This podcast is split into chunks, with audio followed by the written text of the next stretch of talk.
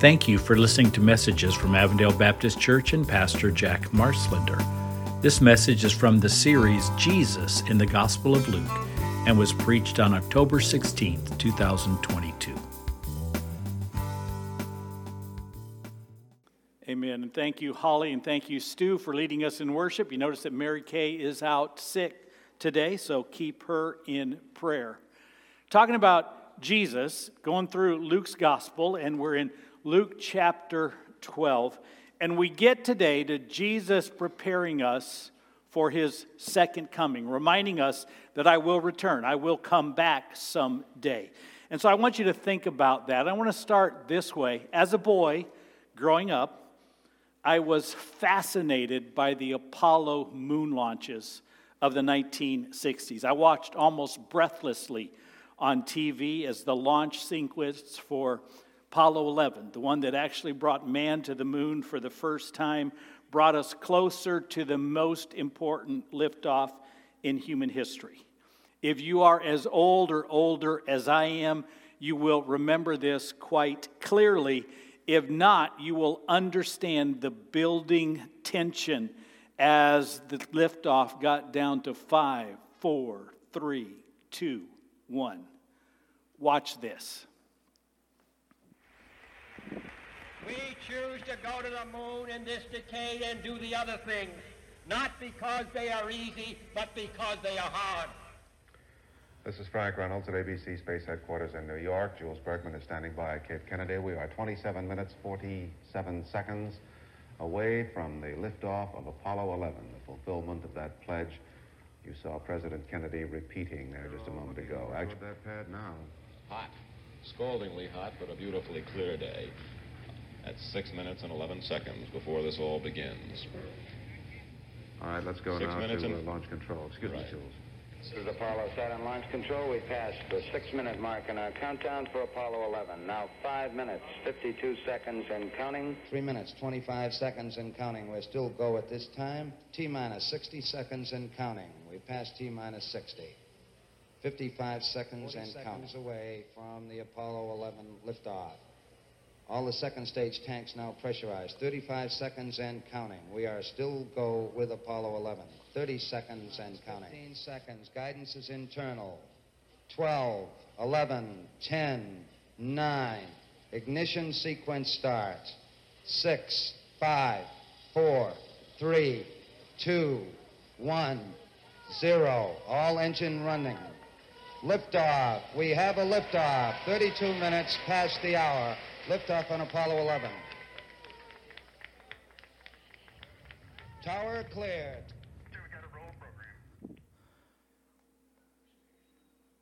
That fascinated me. What I want you to think about today is that you and I are living in another type of countdown, coming each second closer to the most significant moment in human history since the resurrection of Jesus Christ. And of course, I'm talking about the return of Jesus. The Bible is extremely clear. If you read the Bible at all, you don't really have any doubt. The Bible is very clear is that Jesus will return and take his people to be with him forever. The key difference, though, is this the countdown has started, but Jesus didn't give us the exact moment. Instead of a ready, set, go, he gave us a get ready, get set, stay ready, stay set, and only he knows the exact moment in which it will be go time. Now, Jesus spent a lot of time teaching his disciples about these things, especially on how to get ready for his return.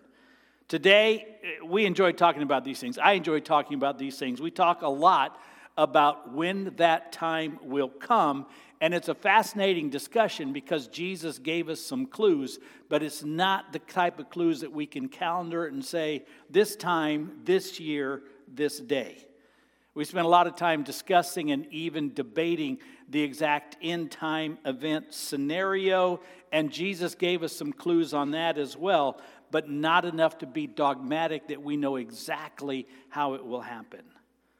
But where Jesus was incredibly specific with his disciples and therefore with us was on what we're supposed to be doing in the meantime.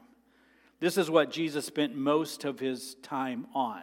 I will return.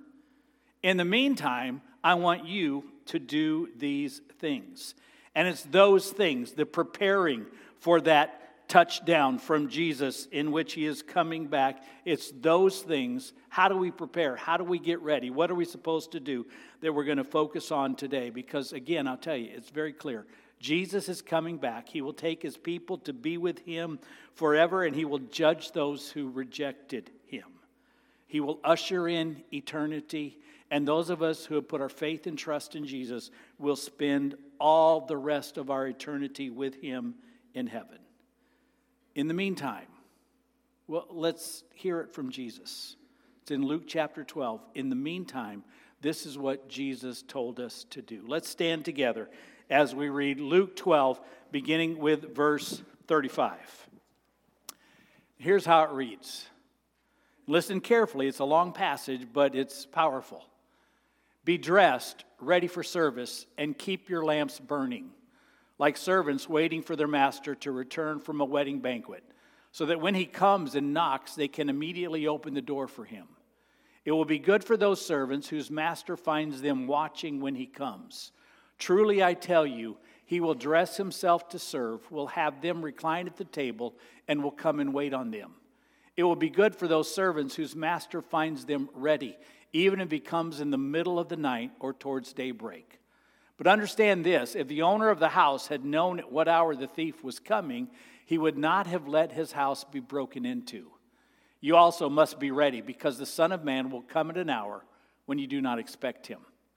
And Peter asked, Lord, are you telling this parable to us or to everyone? And the Lord answered, Who then is the faithful and wise manager whom the master puts in charge of his servants to give them their food allowance at the proper time? It will be good for that servant whom the master finds doing so when he returns. Truly, I tell you, he will put him in charge of all his possessions. But suppose the servant says to himself, My master is taking a long time in coming, and he then begins to beat the other servants, both men and women, and to eat and drink and get drunk. The master of that servant will come on a day when he does not expect him, and in an hour he is not aware of. He will cut him to pieces and assign him a place with the unbelievers. The servant who knows the master's will and does not get ready or does not do what the master wants will be beaten with many blows. But the one who does not know and does things deserving punishment will be beaten with few blows. From everyone who has been given much, much will be demanded. And from the one who has been entrusted with much, much more will be asked. I have come to bring fire on the earth, and how I wish it were already kindled. But I have a baptism to undergo, and what constraint I am under until it is completed. Do you think I came to bring peace on earth? No, I tell you, but division. From now on, there will be five in one family divided against each other, three against two. Excuse me, and two against three. They will be divided father against son, and son against father, mother against daughter, and daughter against mother, mother in law against daughter in law, and daughter in law against mother in law. And he said to the crowd, When you see a cloud rising in the west, immediately you say, It's going to rain, and it does. And when the south wind blows, you say, It's going to be hot, and it is. Hypocrites, you know how to interpret the appearance of the earth and the sky. How is it that you don't know how to interpret this present time? Why don't you judge for yourselves what is right? As you are going with your adversary to the magistrate, Try hard to be reconciled on the way, or your adversary may drag you off to the judge, and the judge turn you over to the officer, and the officer throw you into prison. I tell you, you will not get out until you have paid the last penny. You may be seated. And I want you to think about what Jesus was saying, because his whole point of the entire passage was to make sure that we know what we are to be doing as we wait for his return. And his words are packed with meaning. So let's break it down. What is Jesus telling us about his return? And the first thing he challenged us to do is to be ready. And Jesus used a lot of word pictures in this passage to teach us to be ready when he comes. First thing he says be dressed and ready. You don't want to be in your pajamas or just getting out of the shower when guests come over for dinner. Be ready. He tells us to keep our lamp burning or to keep the light on. Do you remember the long standing Motel 6 commercial campaign? Hi, I'm Tom Bodett, and we'll keep the light on for you. Meaning, no matter what time you come, whenever you get here, we will be ready for you. That's what Jesus told us to be. Jesus used a word picture of a wedding. You don't know when the master will return, but be ready. And if you are ready when he does come, even if it's the middle of the night, he will reward you. He also used a word picture of a thief in the night. If you've ever had your house broken into, you know how upsetting that can be. And Jesus said, if you knew what time it was, you would have been able to protect your stuff, your valuables, your family, your house. So the only way to be ready is to always be ready. So, number one is be ready. If Jesus were to come back this afternoon, would you be ready? Have you already made that decision that you are going to follow Jesus? Have you followed that through by being baptized, by having joined a church? Are you serving in that church? Have you repented of all known sins and asked Jesus to help you deal with all your known issues? Are you growing in your knowledge and service to Jesus? If Jesus were to look at your finances, would he be pleased with your generosity and your wisdom? Have you told everyone that you need to tell about Jesus? Is there something left undone on the to do list that Jesus gave you? What Jesus is saying is the only way to be ready on the day he will return, since he didn't tell us when that day he will return is, is for us to be ready every day. To be ready today, to be ready tomorrow, to be ready the next day, every day, live in constant readiness. And so Jesus said, number one, be ready. The second thing Jesus said is to be working. He uses the word picture of a faithful and wise manager who keeps doing his job even though his boss was away much longer than he anticipated. But he kept running the household, he kept feeding the servants, he kept in charge of things. He did everything that he was supposed to do, and he just kept doing it until the master returned. That manager was promoted. But the manager who gave up, hey, he said he was coming back soon. It's been years. And so I don't have to keep things in readiness. And I can grow lazy and even be wicked and do whatever it is I want, never thinking that there would be a day of reckoning. That servant was punished and thrown out. Don and I went into a sandwich shop this week.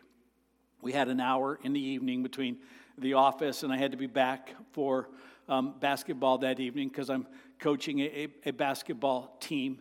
And so we only had about an hour, and so Don met me at a sandwich shop instead of going home and then coming back. Don and I were the only two in the sandwich shop. You'd normally expect that if you're the only two in a sandwich shop, you're going to get excellent service. But the two employees were listening to way too loud music. There was not a clean table in the restaurant. We had to go and ask for napkins and clean one off just so we could sit down. Either there was no manager present or the manager was not managing. And we will not probably be back to that particular sandwich shop. But unfortunately, that's how oftentimes Christians view their jobs. I'm not off duty, but nor am I passionate about my duty. So, which are you? Do you have a job in the kingdom? You know what God has called you to do and to be? Or have you grown lazy, thinking Jesus is taking a long time to return? I've got plenty of time to get things in order. Which are you? Here are questions that can help you describe. Number one, can you put this into words and define this? My job in God's kingdom, my job and in my church is, and describe it. This is what I do to make the church stronger. This is my job, my role in the kingdom.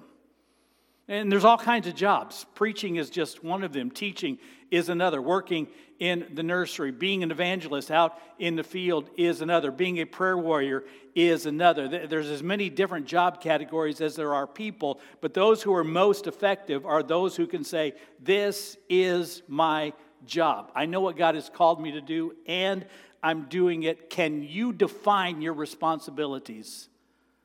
This is why I'm here. This is my calling. This is my task. And then are you doing it passionately rather than out of a sense just of obligation? I'm doing this to the very best of my ability because that's what God has called me to do. Or, you know, they needed someone and they're stuck with me. Be working on the day He returns. And the only way you can be working on the day He returns is for you to be working today and every day. And so Jesus said, Be ready. Jesus said, Be working. And the third point is not near as fun.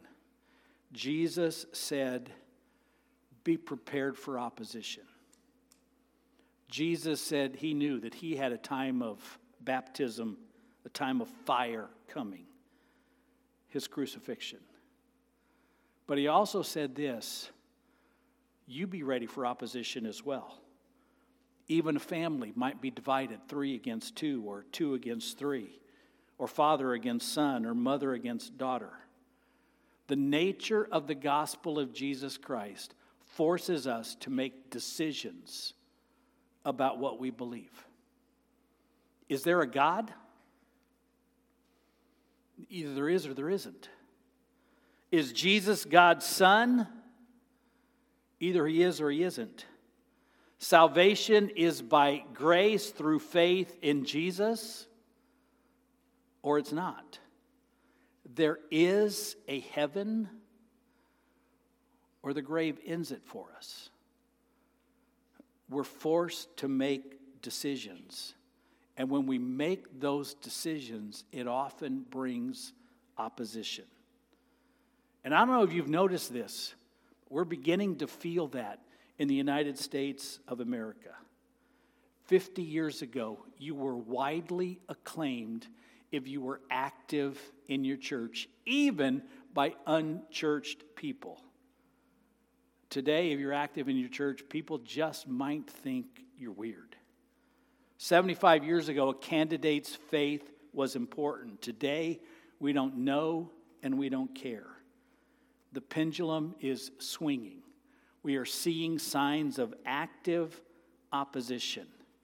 And Jesus said, Be ready, be prepared. I personally believed, unless there's a major revival and spiritual awakening in the United States of America, which I don't see starting just yet, then we are going to face more and more opposition from the world. More and more hatred, more and more put downs. Can you stand up to that? When people in your family think you're crazy for believing in Jesus? When your neighbors think you're out of your mind for believing in Jesus? When people in the world with no moral values mock your high moral standards? When even people in your family turn against you because you believe in Jesus and think you're crazy. Are you prepared to stand up for that? Because that's a big part of what Jesus said. Be ready, be working, be prepared for opposition. And then, number four, be watchful. Jesus gave a simple analogy. He said, You can interpret the weather which was pretty easy in Jesus' day in, in the land of Palestine or Israel. He said, You see a cloud rising in the west, it's over the sea, and you're intelligent enough to say it might rain. You feel a wind coming up from the south, the desert, and you're intelligent enough to say it's going to get hot. And then he asked, Why is it that you can interpret the weather, but you can't interpret the times? If you know the Bible and you watch the news, I mean, real world news and not just political commentary if you know the Bible and you watch the news, then I believe you're beginning to get a sense that the countdown is nearing an end. Violence everywhere. I did my fourth funeral. I told you this last week. Fourth funeral a week and a half ago for a teenager who graduated from our basketball league who was shot and killed. I mean, those things don't hit the news, only the mass shootings hit the news but it's becoming an everyday, everywhere problem violence, drug abuse, addiction, the destruction of the family, war in Ukraine, rumors of war as North Korea sends off more missiles, unrest of people and migration from hunger, drought, and disaster, a mass turning away from the faith, a total lack of integrity among world leaders. You get a sense of the timeline that we are nearing the end Jesus told us about. And if I'm right, then things are going to get worse, not better. So be watching, Jesus said. Pay attention.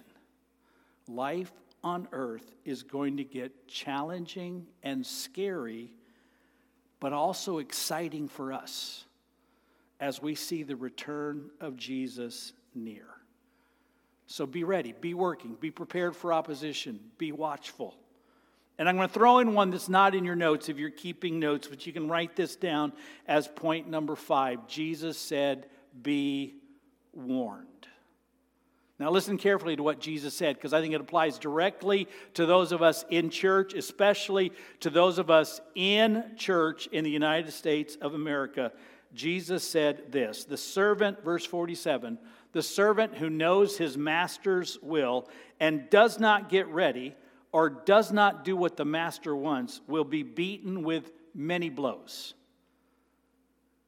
But the one who does not know and does things deserving punishment will be beaten with few blows.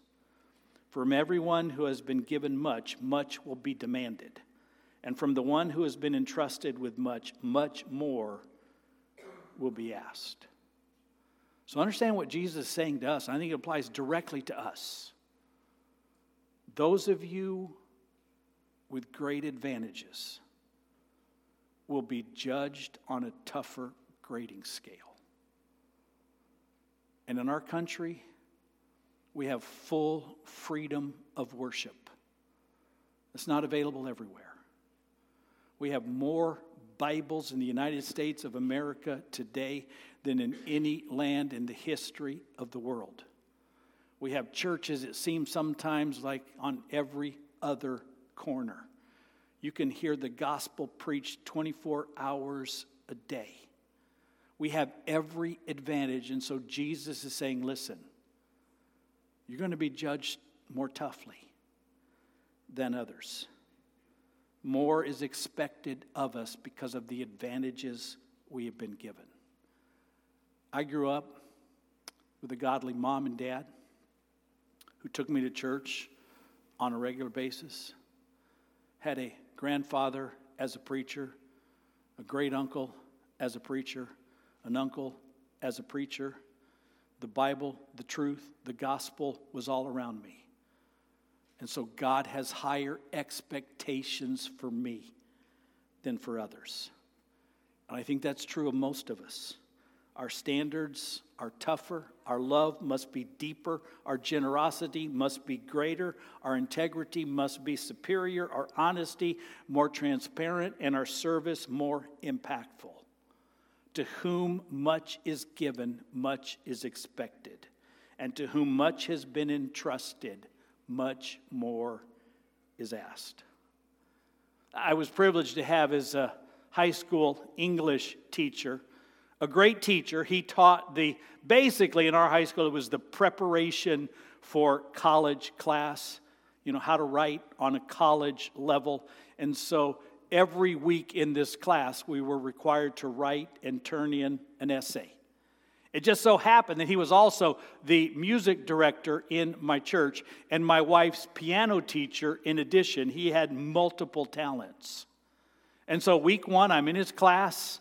I really liked the man. I did my very best on an essay, turned it in, and it came back as a C. And I was frustrated because I had done my best. And there were friends of mine whose essay I knew they weren't as good as mine, who got B's and even A's. I think my teacher, Mr. Harper, he recognized that I was a little frustrated. So, right at the end of class, when the bell went off, he says, Hey, Jack, why don't you stick around for a minute and come back and talk to me? So I went back, and he said, Listen to me carefully. He said, If anybody else had turned in that essay that you did, they would have gotten a B plus, maybe even an A. But I'm giving you a C, and I gave you a C for this reason. He said, I heard you tell the church that you believe that God has called you to preach. He said, I want you to understand this. For the rest of your life, you will be writing an essay every single week. You'll call it a sermon and you will deliver it publicly, but you will be writing an essay every week for the rest of your life. And so you can and you shall do better. More is expected of you. Because if you can't write an A essay, you'll never preach an A sermon. And that was the truth. More was expected of me. And that's what Jesus said to whom much is given, much is expected. And so, as Americans, in a Baptist church where the Bible is preached, many of us having grown up in godly families with parents who loved us and taught us, much more is expected of us than of others. And that's the warning Jesus gave us. Be ready, be working, be prepared for opposition, be watchful, and be warned. Do those things, and you will be ready whenever Jesus comes back. So, this much we know from the Bible Jesus will return. We're not going to end up destroying the world on our own, even though sometimes it seems like we're pretty well capable of that. Jesus will return, and he will take his people to be with him forever and judge those who have rejected him. So we need to be ready, working, prepared, watchful, and warned. So here's the two things, boiling it down, that I'm asking of all of us today. Number one, you. This is about you, no one else. Don't judge anyone else, just judge you. You, number one, get yourself ready.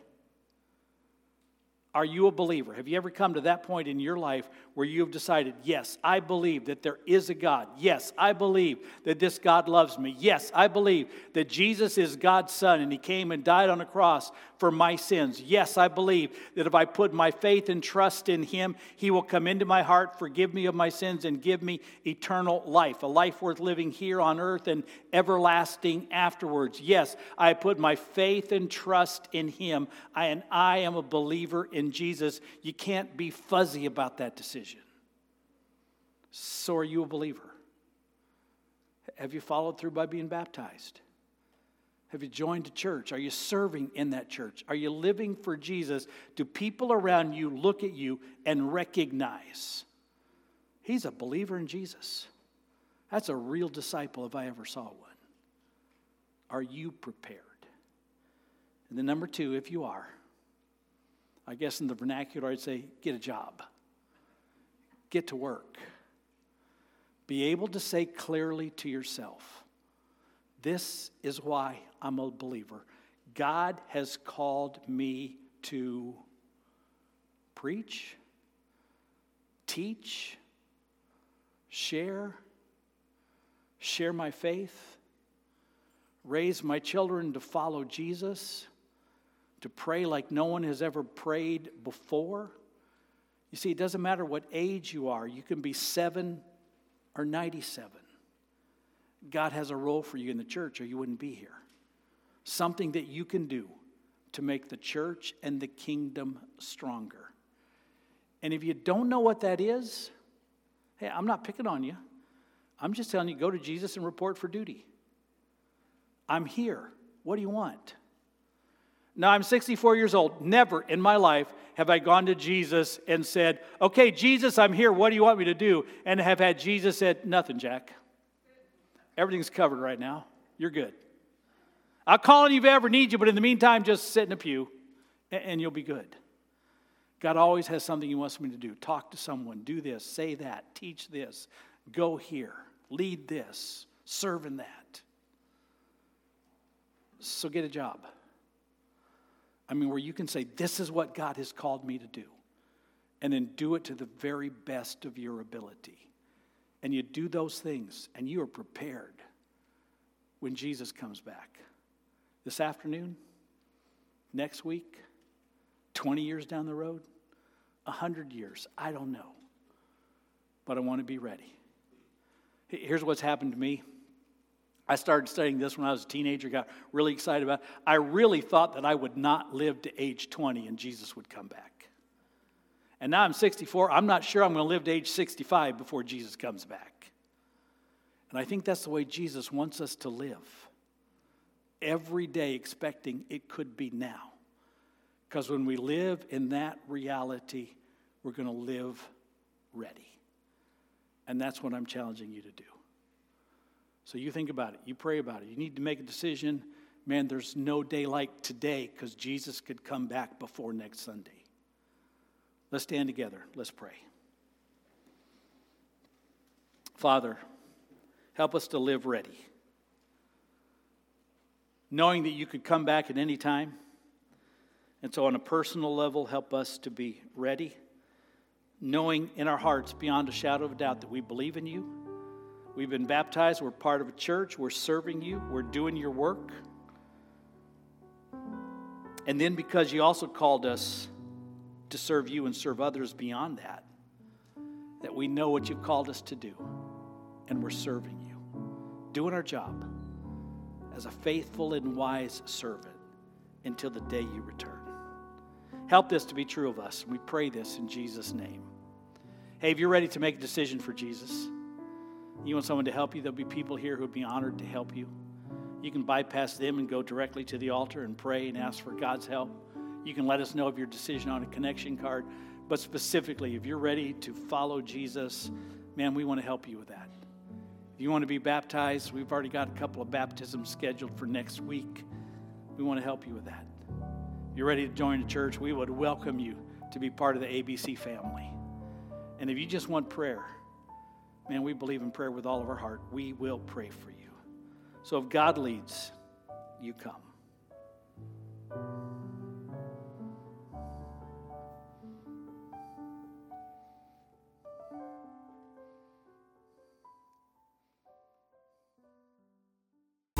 Thank you for listening to messages from Avondale Baptist Church and Pastor Jack Marslender. You can find out more about our church at abcaz.net